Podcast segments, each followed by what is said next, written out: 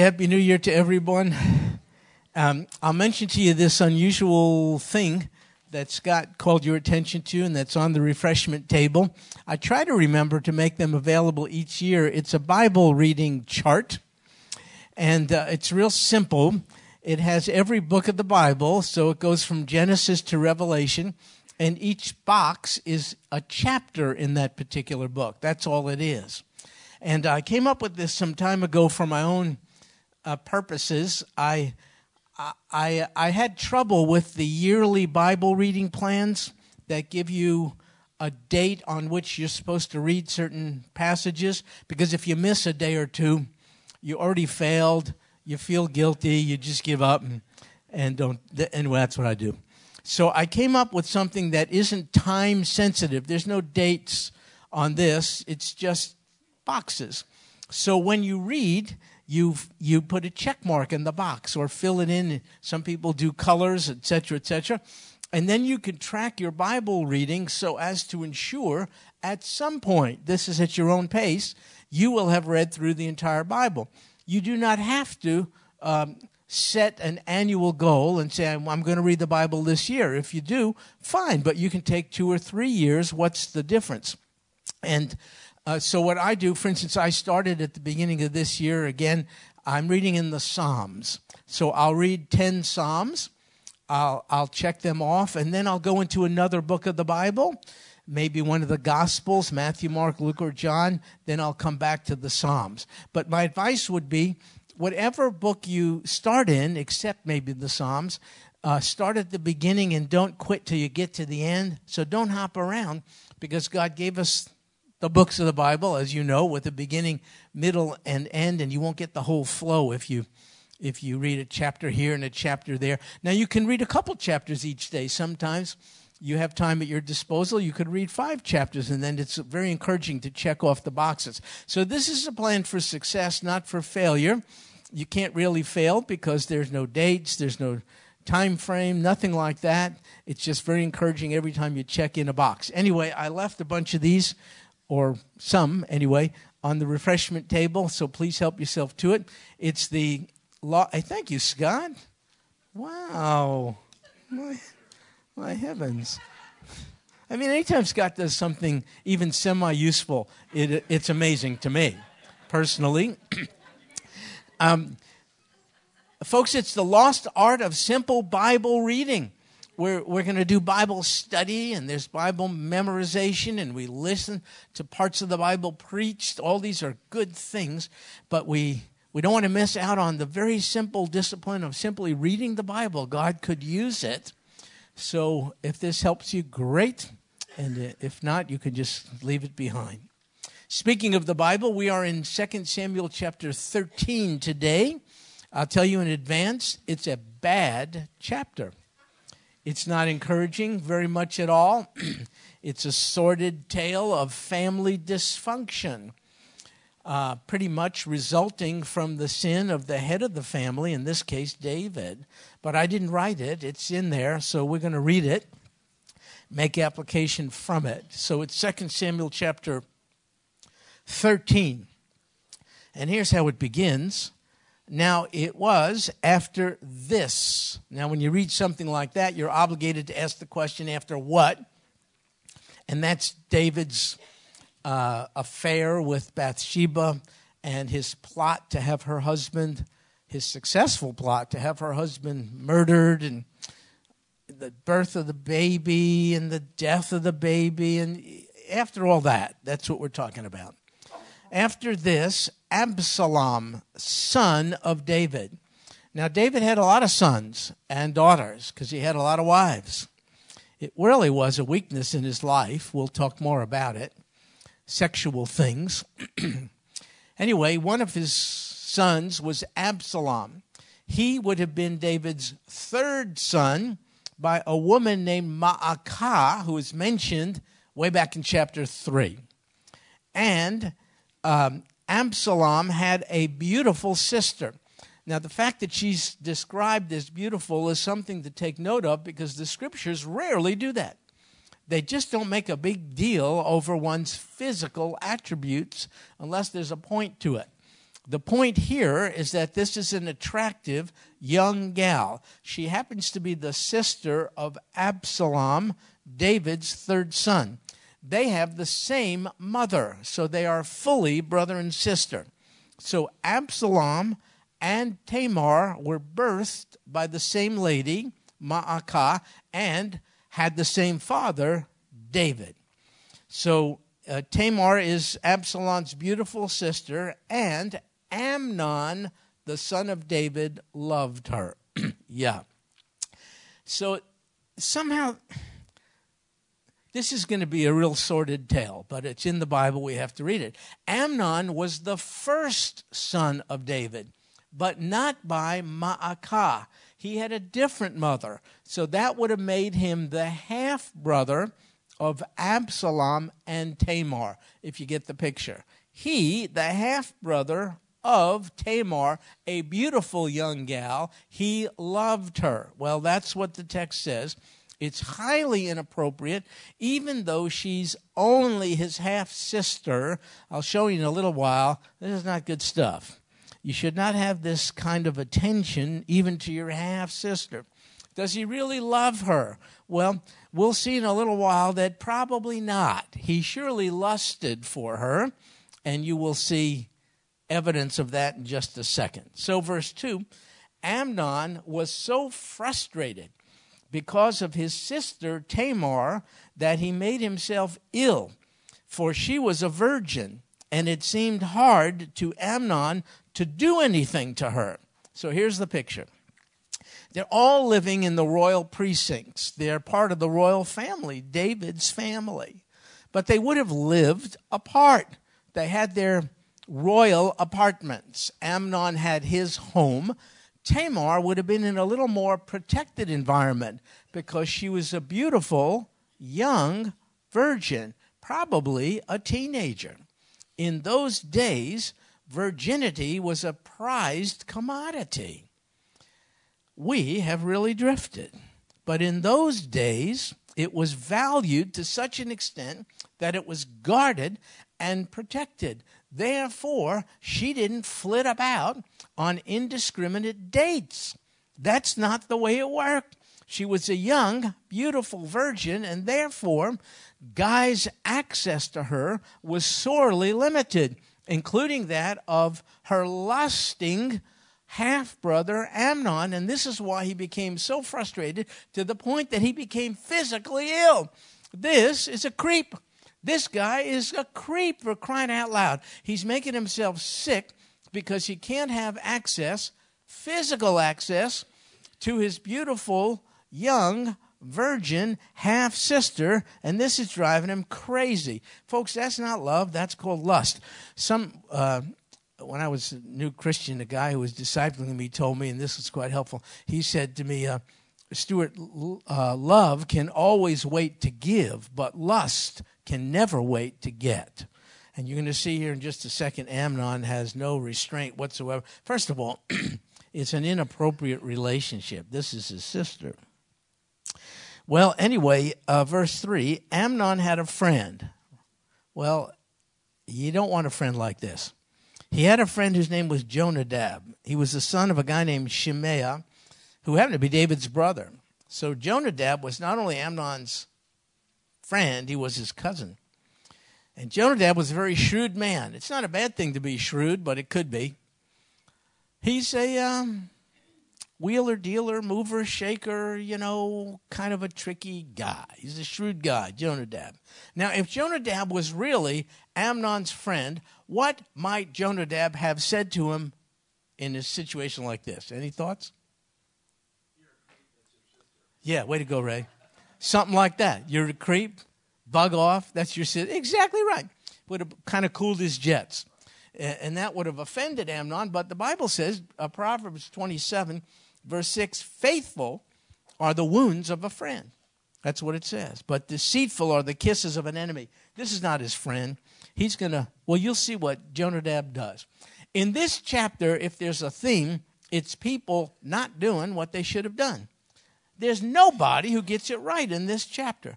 Nobody intervenes and interferes with a deadly cycle of sin. Not nobody. Here, Jonadab could have stopped the whole sordid tale right here by confronting his, Amnon, you're my friend, you're my cousin, I love you. This is not right, bro. Take a shower, do push-ups, do something. This is just not the doggone thing to do. He could have done it, but he didn't. Instead, here's what he does. Verse four. He said to him, O son of the king. In so doing, he reminds Amnon of his royal privilege. You don't have to go through all this nonsense. You be royalty. Son of the king, why are you so depressed morning after morning? There's no need for you to be depressed. Uh, wh- why don't you tell me what's going on? And Amnon said to him, I'm in love with Tamar, the sister. Look at how prominently and unashamedly he labels her correctly as his sister, the sister of my brother Absalom.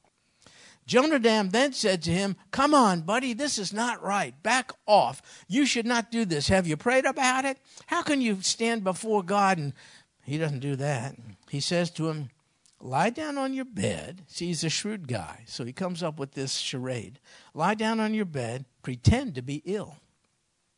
When your father comes to see you, because David, with tremendous shortcomings, still, in some ways, was a really good dad. Jonadab knew if David's son is ill, David, a caring dad, would show up at his bedside. So uh, Jonadab is shrewd. He can read people well. So when your father comes to see you, say to him, please let my sister Tamar come and give me some food to eat, and let her prepare the food in my sight that I may see it and eat from her hand. So Amnon lay down, pretended to be ill, and when the king, that's David, came to see him, so Jonadab got it right, Amnon said to the king, please, let my sister Tamar come and make me a couple of cakes in my sight that I may eat from her hand. Doesn't mean actually out of her hand. It means eat the, the food that her hands have prepared. So verse seven, then David sent to the house of Tamar. See, they had their little private royal residences, saying, go now to your brother Amnon's house and prepare food for him. Now, let me ask you a question. David's not stupid. You're in this situation and you're David. What might have you been thinking at this time? Does this, this sound right? Is there nothing here that should have alarmed or alerted David? Can you? What would you do? I mean, you're going to send your young daughter, teenager, whose virginity is really being guarded, into the home of her half-brother to cook some food because for some reason it's important for him to have food prepared by her. Folks, these are royal people. David's the king. Don't you think he has cooks? Better than some young, maybe sixteen-year-old kid? What are you talking about? Wouldn't you wonder, why is he making this request at this particular time? Wouldn't you say so as not to give an opportunity for some kind of misbehavior? Uh, I'll get you a cheeseburger.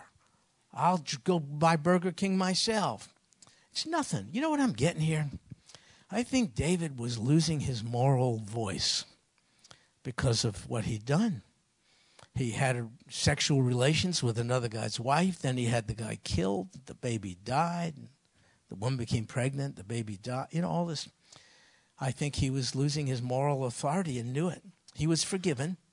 He acknowledged his sin before God and found his forgiveness. But there are consequences still. One of the consequences in, I think he couldn't tell people any longer what to do with regard to moral imperatives. He lost his voice. Jonadab says nothing. David says nothing. And this is just all kind of unfolding because nobody's intervening. So verse eight, Tamar went to her brother Amnon's house, and he was lying down, and she took dough, kneaded it, and made cakes in his sight and baked the cakes. She took the pan and dished them out before him, but he refused to eat. And Amnon said, have everyone go out from me. So everyone went out from him. Why didn't everyone do something? Out of everyone, don't you think one person would have realized, what the heck is this? Why does this guy want to be alone with this young teenage virgin? What is up? Nobody does anything. Everybody just looks the other way. So Amnon wants everybody out, and they leave. In verse ten, Amnon said to Tamar, bring the food into the bedroom, that I may eat from your hand. So Tamar took the cakes which she had made and brought them into the bedroom to her brother Amnon. When she brought them to him to eat, he took hold of her and said to her, come lie with me, my sister. This guy is so carried away by his lust, even in spite of the fact that he is fully aware of the relationship, brother-sister, he wants her to sleep with him. But she answered, no, my brother, don't violate me, for such a thing is not done in Israel. Don't do this disgraceful thing. It's not that sexual impropriety such as this did not take place in Israel. What she's saying is it's not acceptable. In the surrounding pagan nations, the non-covenant people who don't have God's law, yeah, there's all kinds of crazy sexual practices. But that's not the way we do it here. We're part of the covenant community. She's trying to reason with this guy. And furthermore, she says in verse thirteen, as for me, where could I get rid of my reproach? Can you imagine having sex with your brother and then walking around town? I mean, how could I get rid of my reproach? And as for you, you'll be like one of the fools of Israel. She's looking out for his best interest as well. By fools, that's not an intellectual pronouncement. It's moral. When you see the word fool or foolish in the Old Testament, it's usually a, um, a, a function of one's moral limitations. So even bright people of high I Q can be fools in the moral sense. That's what she means. You'll be like a fool. People will be talking. You impose yourself on me, I'm your sister. She's trying to reason with him. Now, therefore, look what she says. Please speak to the king, for he will not withhold me from you. What in the world does that mean? Well, one possibility is she knew she's about to be raped. Therefore, she threw this out. She threw this out as a desperate attempt to get out of that doggone place. If you want me, ask Dad, the king, he'll allow us to be married. She's trying to, maybe some say, to buy time just to get out of there. It's kind of a smart thing. Or she meant it. Now, why in the world would she consent to being married to this guy who's about to impose himself upon her before they're married? Well, I'll tell you why. Because in that culture, to lose your virginity before marriage was a disgraceful and shameful thing. And even to be married to a creep like Amnon would be better than for him to steal your virginity while you are unmarried. Why? Because that woman, that young gal, would be penalized for the rest of her life. Marriages were arranged then. Her, uh, th- her parents couldn't give her away to some man expecting her to be a virgin. And if she was not a virgin, that would be to defraud the man. She was not market, pardon the expression, she was not marketable anymore, which means she couldn't marry and she wouldn't have children. And so I guess she thought, well, it would even be better to be legally, lawfully married, even to one such as you, than for you to rob me of what you would rob me of if we had sex. And so... Um, Now, you might say, well, you know, he, she's not really his sister. Yeah, but listen to this. Even though she's the half-sister, Deuteronomy twenty-seven, verse twenty-two, cursed is he who lies with his sister, the daughter of his father or of his mother. And all the people shall say amen.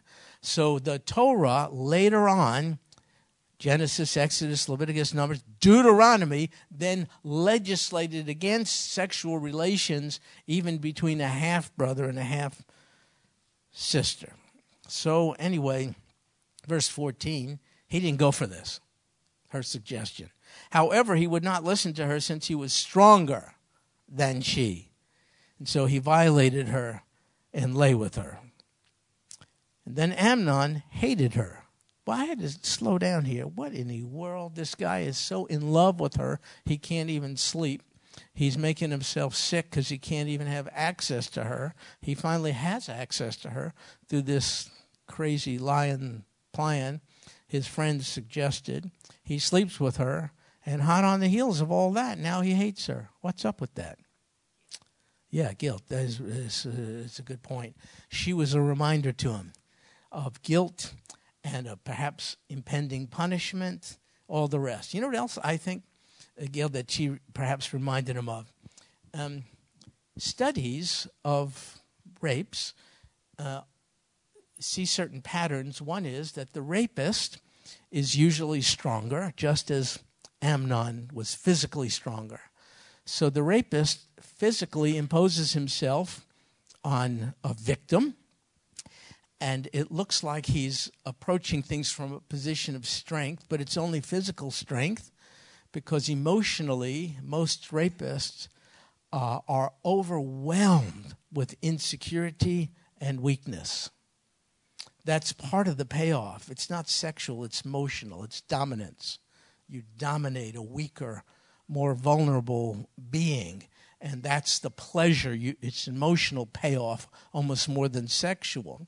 Now, if this is the case with Amnon, I suspect it is, a very needy, emotionally weak individual, her presence would remind him of that as well. Therefore, he was disgusted, turned off by this one who, without a word, would remind him of his guilt and of his weakness and all the rest. And so the text, in fact, count the number of times it uses the word hate or hatred in verse fifteen. Amnon hated her, that's number one, with a very great hatred, number two, for the hatred, number three, with which he hated her, number four, was greater than the love with which he had loved her. And Amnon said to her, "Get up, go away." So she said to him, verse sixteen, "No." You would say, what in the world? You would think she wants to get out of that place. But she says, no, why not? "Because this wrong in sending me away," says she, "is greater than the other that you have done to me." Yet he would not listen to her. Now, why did she say that? Why would sending her away be a greater wrong than the commission of rape? Why? What, what would that be about? Well, uh, in the Bible, there's a provision for this kind of thing. And uh it's in Exodus twenty-two, verses sixteen and seventeen. "If a man seduces a virgin who is not engaged and lies with her, he must pay a dowry for her to be his wife. If her father absolutely refuses to give her to him, he shall pay money equal to the dowry for virgins." So there was a procedure in ancient Israel if this impropriety was committed, and she knew he wasn't going to comply with that, meaning he would compound the wrong he already did to her by violating God's law even further. Perhaps she meant that. And also this: if he forced her out, she would not, in the eyes of some, look like the victim. She might be seen to be a willing participant, maybe even one who seduced her brother into this activity. He, being such a dastardly fellow, would not be far from framing it this way and saying, "Oh, my sister came in here. I was ill and she threw herself upon me." And so she said that would be a greater wrong, because not only would she have been raped and lost her virginity, but now she would be a shamed and marked woman for the rest of her life. And so uh, she didn't want to leave under these terms. Uh, so verse seventeen, "Then he called his young man who attended him and said, 'Now throw this woman out of my presence,' and locked the door behind her." Look at that. Calls upon his assistants to toss her out. Now, she had a long-sleeved garment on. Now, why is it important for us to know what she was wearing? Well, you'll see. "For in this manner the virgin daughters of the king dressed themselves in robes." Guarding one's virginity was such an important thing in that day that uh, ladies who had not had sex with the man yet were distinguished as such even by the clothes they wore, so that they would be respected. Hence, this long-sleeved garment, robes, was a signal to everyone, treat this young gal with respect. If you love her, okay, make overtures. If you lust for her, you better back off. Don't do that. Well, I wish young people got that figured out today. Today you get young gals, they don't want sex, they want love. Will give themselves to a guy who doesn't want love, he wants sex. And then what you end up with is the same kind of deal. He doesn't love you. And you've just lost something pretty doggone precious. Just to show you how far we have drifted from God's mooring point. Look at this. So anyway, uh, he wants to have her thrown out, door locked behind her. So she had a long-sleeved garment. From this manner, virgin daughters of the king dressed themselves in robes. Then his attendant took her out, locked the door behind her. Tamar then put ashes on her head. She is grieving. It's as if someone, something died. Hope died for her. She put ashes on her head. She tore her long-sleeved garment. So that's another reason why the garment was made reference to. This, a sign of virginity, was now torn asunder because she lost her virginity. And she put her hand on her head. It was, it was like, it was like she was going through the streets in this fashion, and she was crying aloud as she went. She's grieving the loss. And then Absalom, her brother, said to her, he heard her, he saw her, he asked of her, has Amnon, your brother, been with you? He knew. Why didn't he do something beforehand? Why didn't Jonadab do something? Why didn't the everyone in Amnon's house do something? Why didn't David do something? Why didn't Absalom do something? People are not doing anything. And this gal got raped. And so he tells her, even before she answers, but now keep silent, my sister. He's your brother. Don't take this matter to heart. How in the world could he require a young teenager who just was raped not to take this matter to heart? You know what that's called? Double victimization. It's worse than the rape. Victims of rape have told me. I counseled once with a young gal who was raped by her stepfather. Several times. She finally broke down and told the mother, her biological mom. The biological mom denied it. He loves you. The mom was so fearful of being alone, she persuaded herself, as over against the best interests of her own daughter, that this didn't happen. The young daughter told me what hurt more than the rape was the denial that it happened by the mother. Double victimization. That's what's happening here. Her big brother tells her, Amnon did this to you, didn't he? Shh, he's your brother. Keep silent about it. Don't take it to heart. That's worse than the actual rape. By the way, a number one sign of an unhealthy, dysfunctional family are family secrets. You have any? Deal with them. Family secrets. Shh, he's your brother. Let's not upset the apple cart. Let's keep this quiet between you and me. Family secrets like that are a sign of a very sick and unhealthy family. So Tamar remained and was desolate in her brother Absalom's house. For how long was she desolate in his house? Yeah, forever. Yeah. In fact, Absalom, probably feeling so bad about what had happened to his sister Tamar. Later, we'll read in Second Samuel, he had a daughter, and he named the daughter Tamar after his sister, knowing his sister can never have children of her own. It's not going to happen. She cannot be given in marriage because she's not a virgin. She won't have children. So, uh, verse twenty-one, when King David heard of all these matters, he was very angry. That's the typical man response. It's selfish. Where is he? I'll get him. I'll tear him apart. I'll kill him. That's easy. It does no good to the victim, for the victim. You know, there's no one in this chapter is seeking to care, who is seeking to really care for her. David's upset. He's angry. Does he console his daughter? Does he wrap his arms around her? Does he get her counseling? Maybe. He's angry. It's a typical man thing. It's not helpful, by the way. But that's what men do. He's very angry. He's angry, but nowhere in the text does he do a doggone thing about it with reference to Amnon. He d- applies no penalties, no consequences. He does not let the law run its course. Nothing, nothing, nothing. Listen, David's sin was forgiven, but there's a consequence, and the consequence is he lost his voice of moral authority. He couldn't even confront his own raping son, Amnon. He could get angry, but he couldn't even look him in the eye and say, how could you do this? This is wrong. And now this is what the consequence is. You don't see any of that in this entire chapter.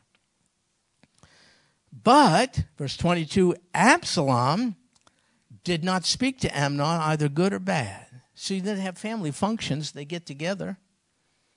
Absalom knows what Amnon has done.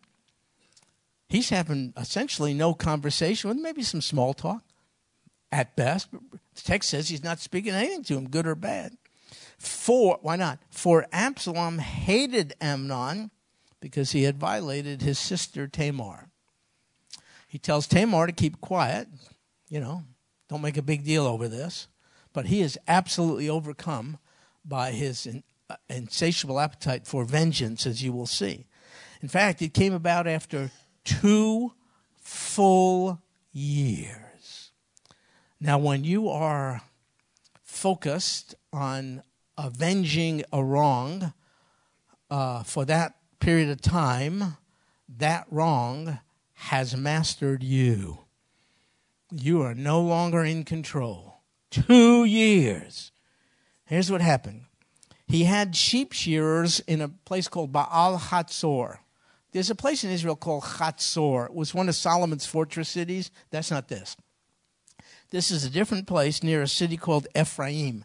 It's about eight miles northeast of Jerusalem. Open area of field.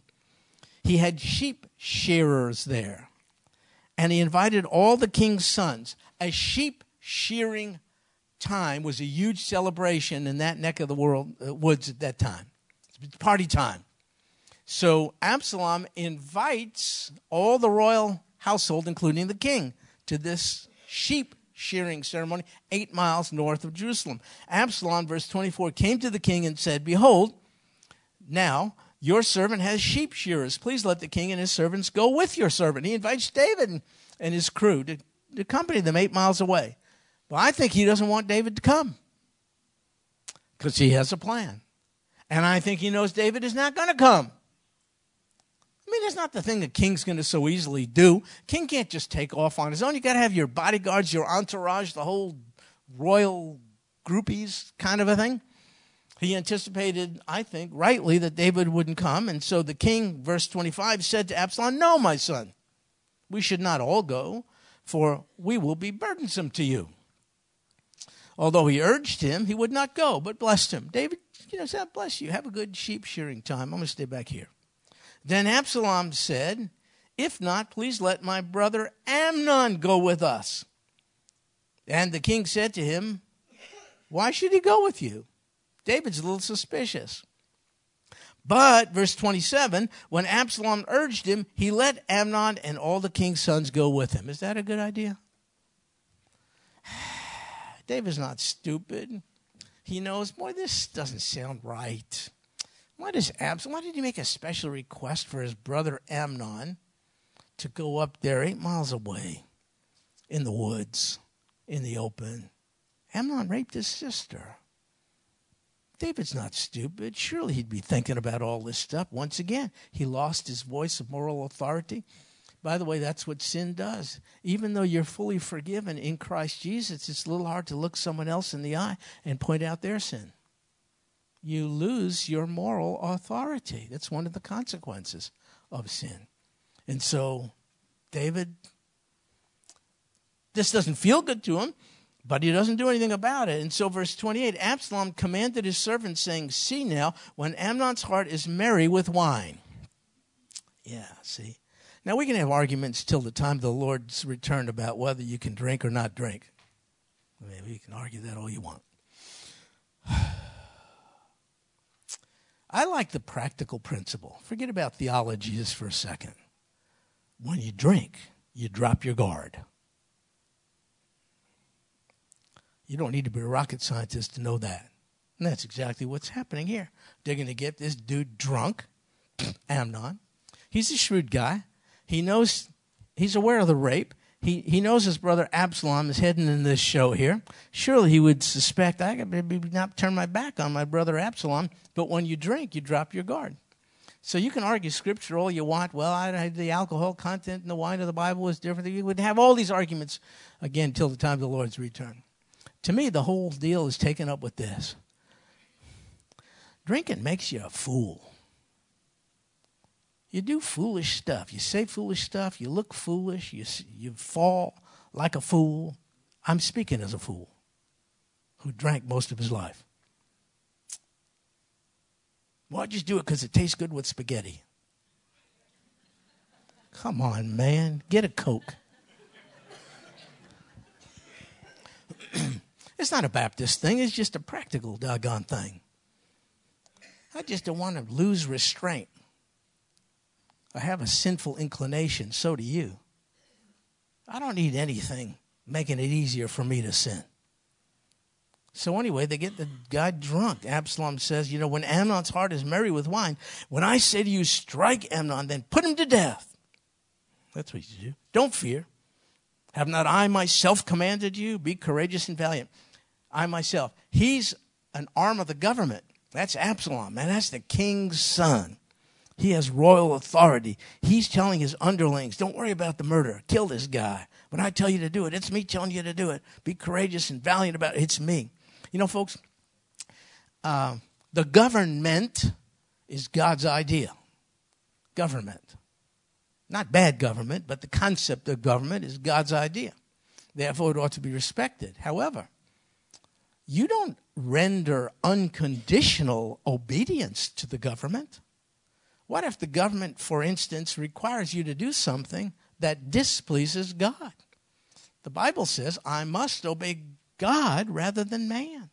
There are times when civil disobedience is called for. That's when you look government in the eye and say, government, with all due respect, I cannot do what you're asking me to do. I'm willing to submit to the consequences, but I must obey God rather than man. For instance, abortion is legal here, right? In fact, this new House of Representatives wants to wants the government to refund it. By the way, buckle up. This is going to be an interesting political year. We have nutcases in the House of Representatives. Nutcases. That's the new political party, nutcases. One nutcase wants people of a certain income to be taxed seventy percent. seventy percent. She is a nutcase. I say that with no respect. Anyway, uh, so the government at present authorizes abortion. Terrible. But when the government mandates abortion, what are you going to do? That's when you have to look government in the eye and say, with all due respect, government, I must obey God rather than man. I will not abort my baby. Is that far-fetched? I mean, it's already happening in China. If you have too many kids, the Chinese government mandates you abort any additional children you may be producing. That's when you have to look government in the eye and say, I mean, throw me in jail, I accept the consequences. But I must obey God rather than man. Why did these guys say, okay, since you're the government, we'll kill this guy? There is nobody in this chapter who's doing what they're supposed to be doing. Nobody. Well, anyway, Absalom is a guy who liked that saying, uh, don't get mad, get even. That sounds good, huh? Especially in Texas. Don't get mad, get even. Well, let me tell you what God's approach is. It's not that, it's this. Romans twelve, verse nineteen. Never take your own revenge, beloved, but leave room for the wrath of God. For it is written, vengeance is mine. I will repay, says the Lord. You got options when there's a wrongdoing done to you or a beloved family member. You can seek vengeance on your own. But if you do that, you squeeze God right out of the picture. Never take your own revenge, but leave room for the wrath of God. In other words, if you think you're a better justice maker than God, then go get it. Deal with the wrongdoer your way. But I think our Father is a better justice maker than you and I are. Anyway, Absalom didn't believe it, so Amnon is killed. Now, verse twenty-nine, the servants of Absalom, what time are we working on? Okay, we, we're doing good. The servants of Absalom did to Amnon just as Absalom had commanded, and all the king's sons arose. They took off. They were afraid. And it was while they were on their way, a report came to David saying, Absalom struck down all the king's sons. That's not true, but that's the report. Fake news. Not one of them is left.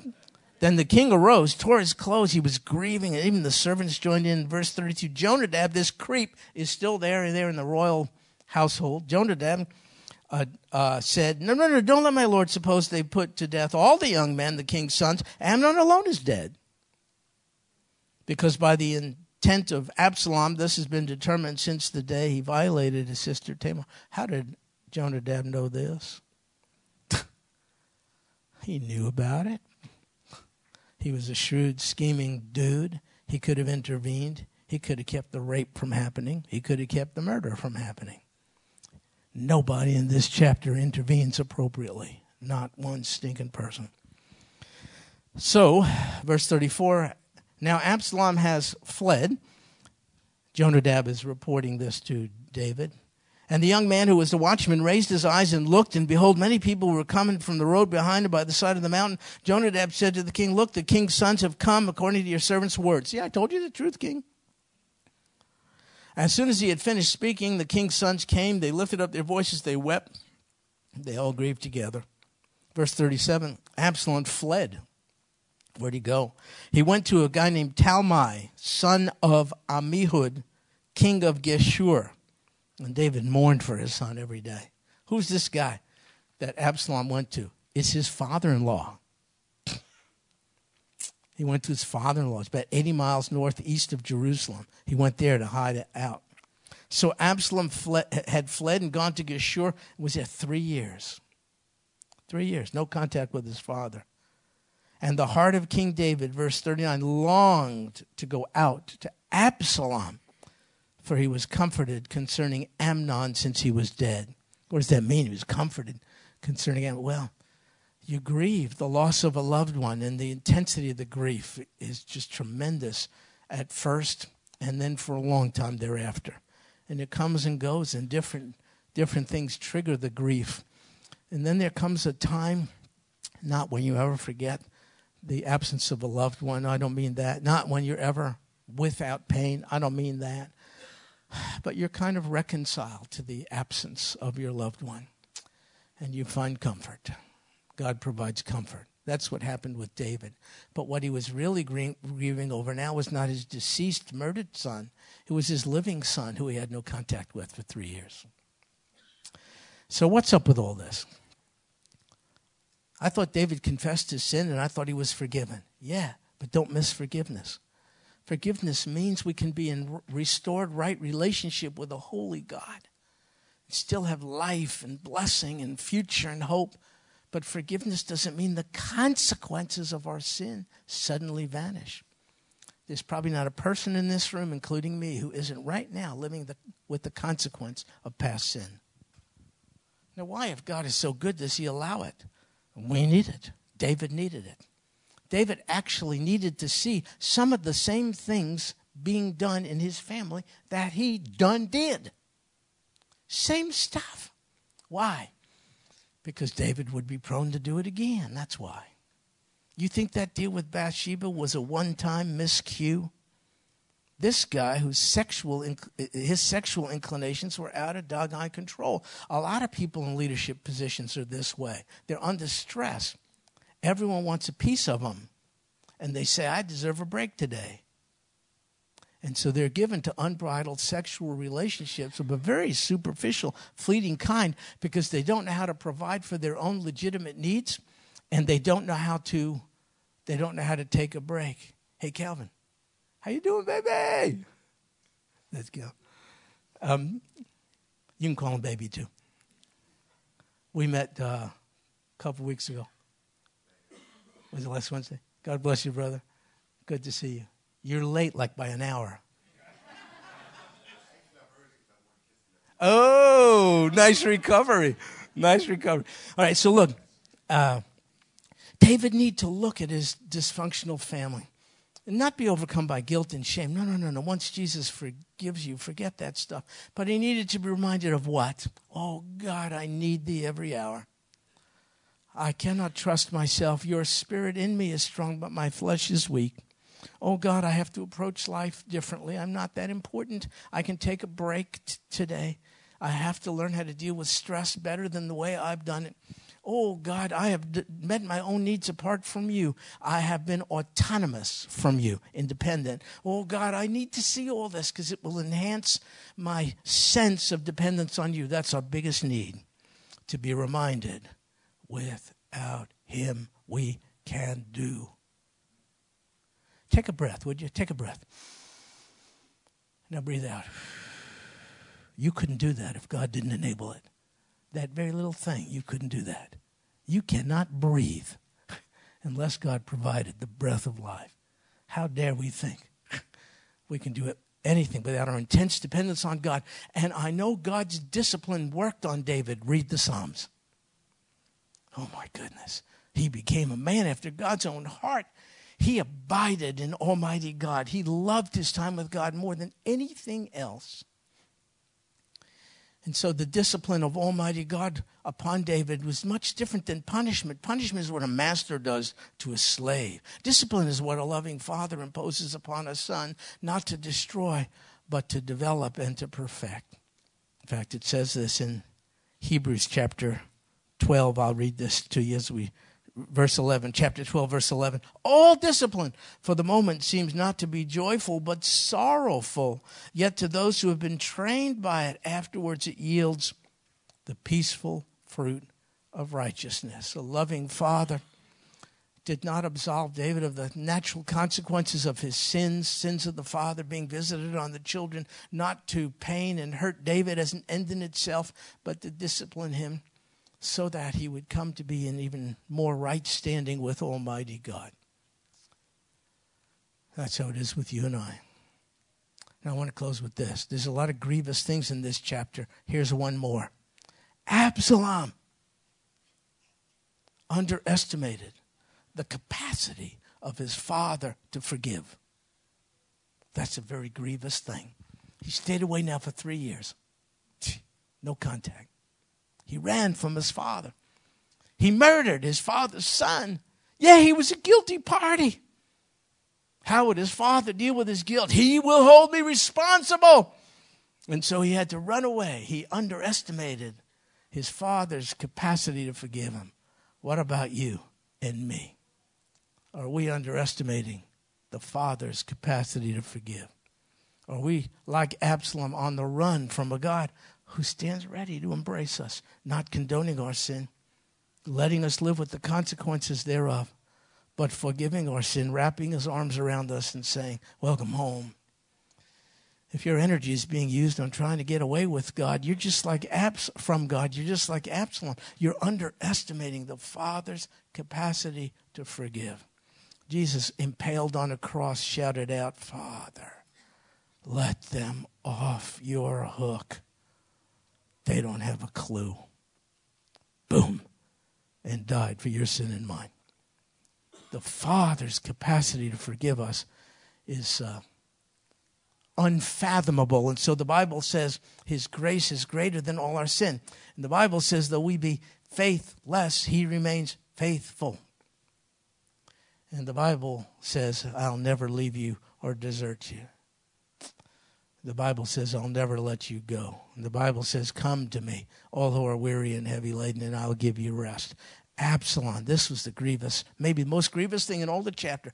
Absalom underestimated his own father's capacity to forgive. What about you? Is there sin? It's like a deep, dark hole, I'm telling you. Try to get out of it. Try to get out of it. Don't underestimate your father's willingness to forgive, whatever it may be. We're talking about murder right here. Rape and murder and the whole deal. We're not talking about missing choir practice here. This is some big stuff.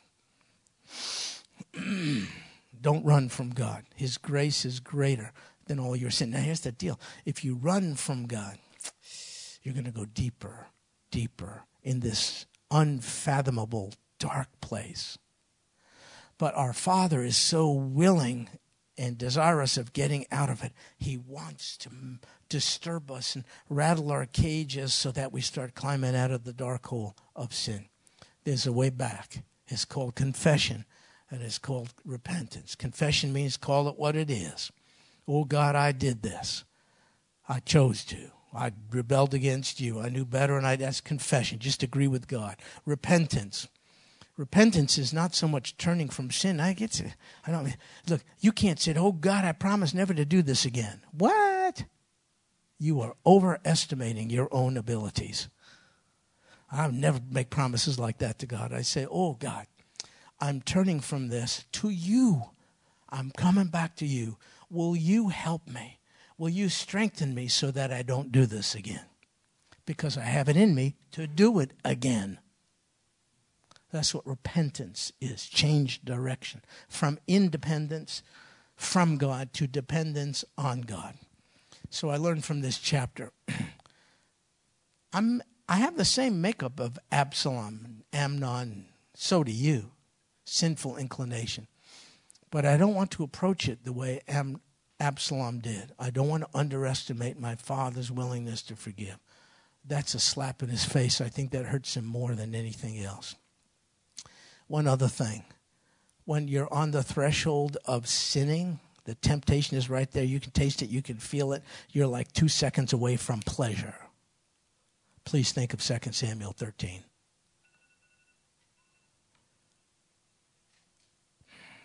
Three minutes in the sack is not worth a lifetime of pain. That's on average how long the sex act lasts. Did you know that? I'm a little graphic. Sorry, sorry about that. That's science. That's the physiological, biological deal. And I know stuff goes before and after it's supposed to anyway. But the actual consummation of the deed, three minutes, Mister Stud. Mister Gorilla Man, three stinking minutes for a lifetime of pain. Think of Second Samuel thirteen. And that private encounter, it's not so private. God will not be mocked. It has an effect on other people who are not even in the room. Read Second Samuel thirteen. What's happening in David's family is like a mirror held up to him.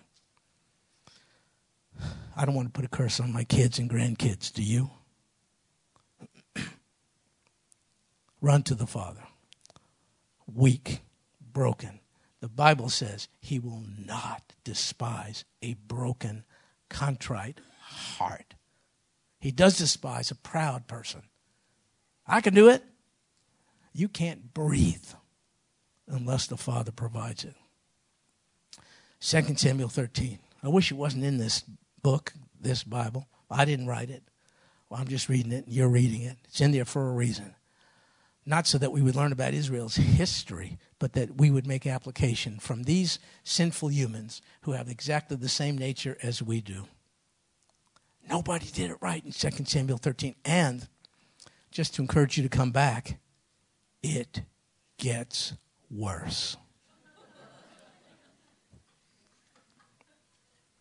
Run to Jesus and live. Lord Jesus, that's the message. Not to run away, but to you and live. Put it within us, incline our hearts, even if it be through pain, to do that very thing. This we pray in Jesus' name, amen. God bless you, folks. See you next time.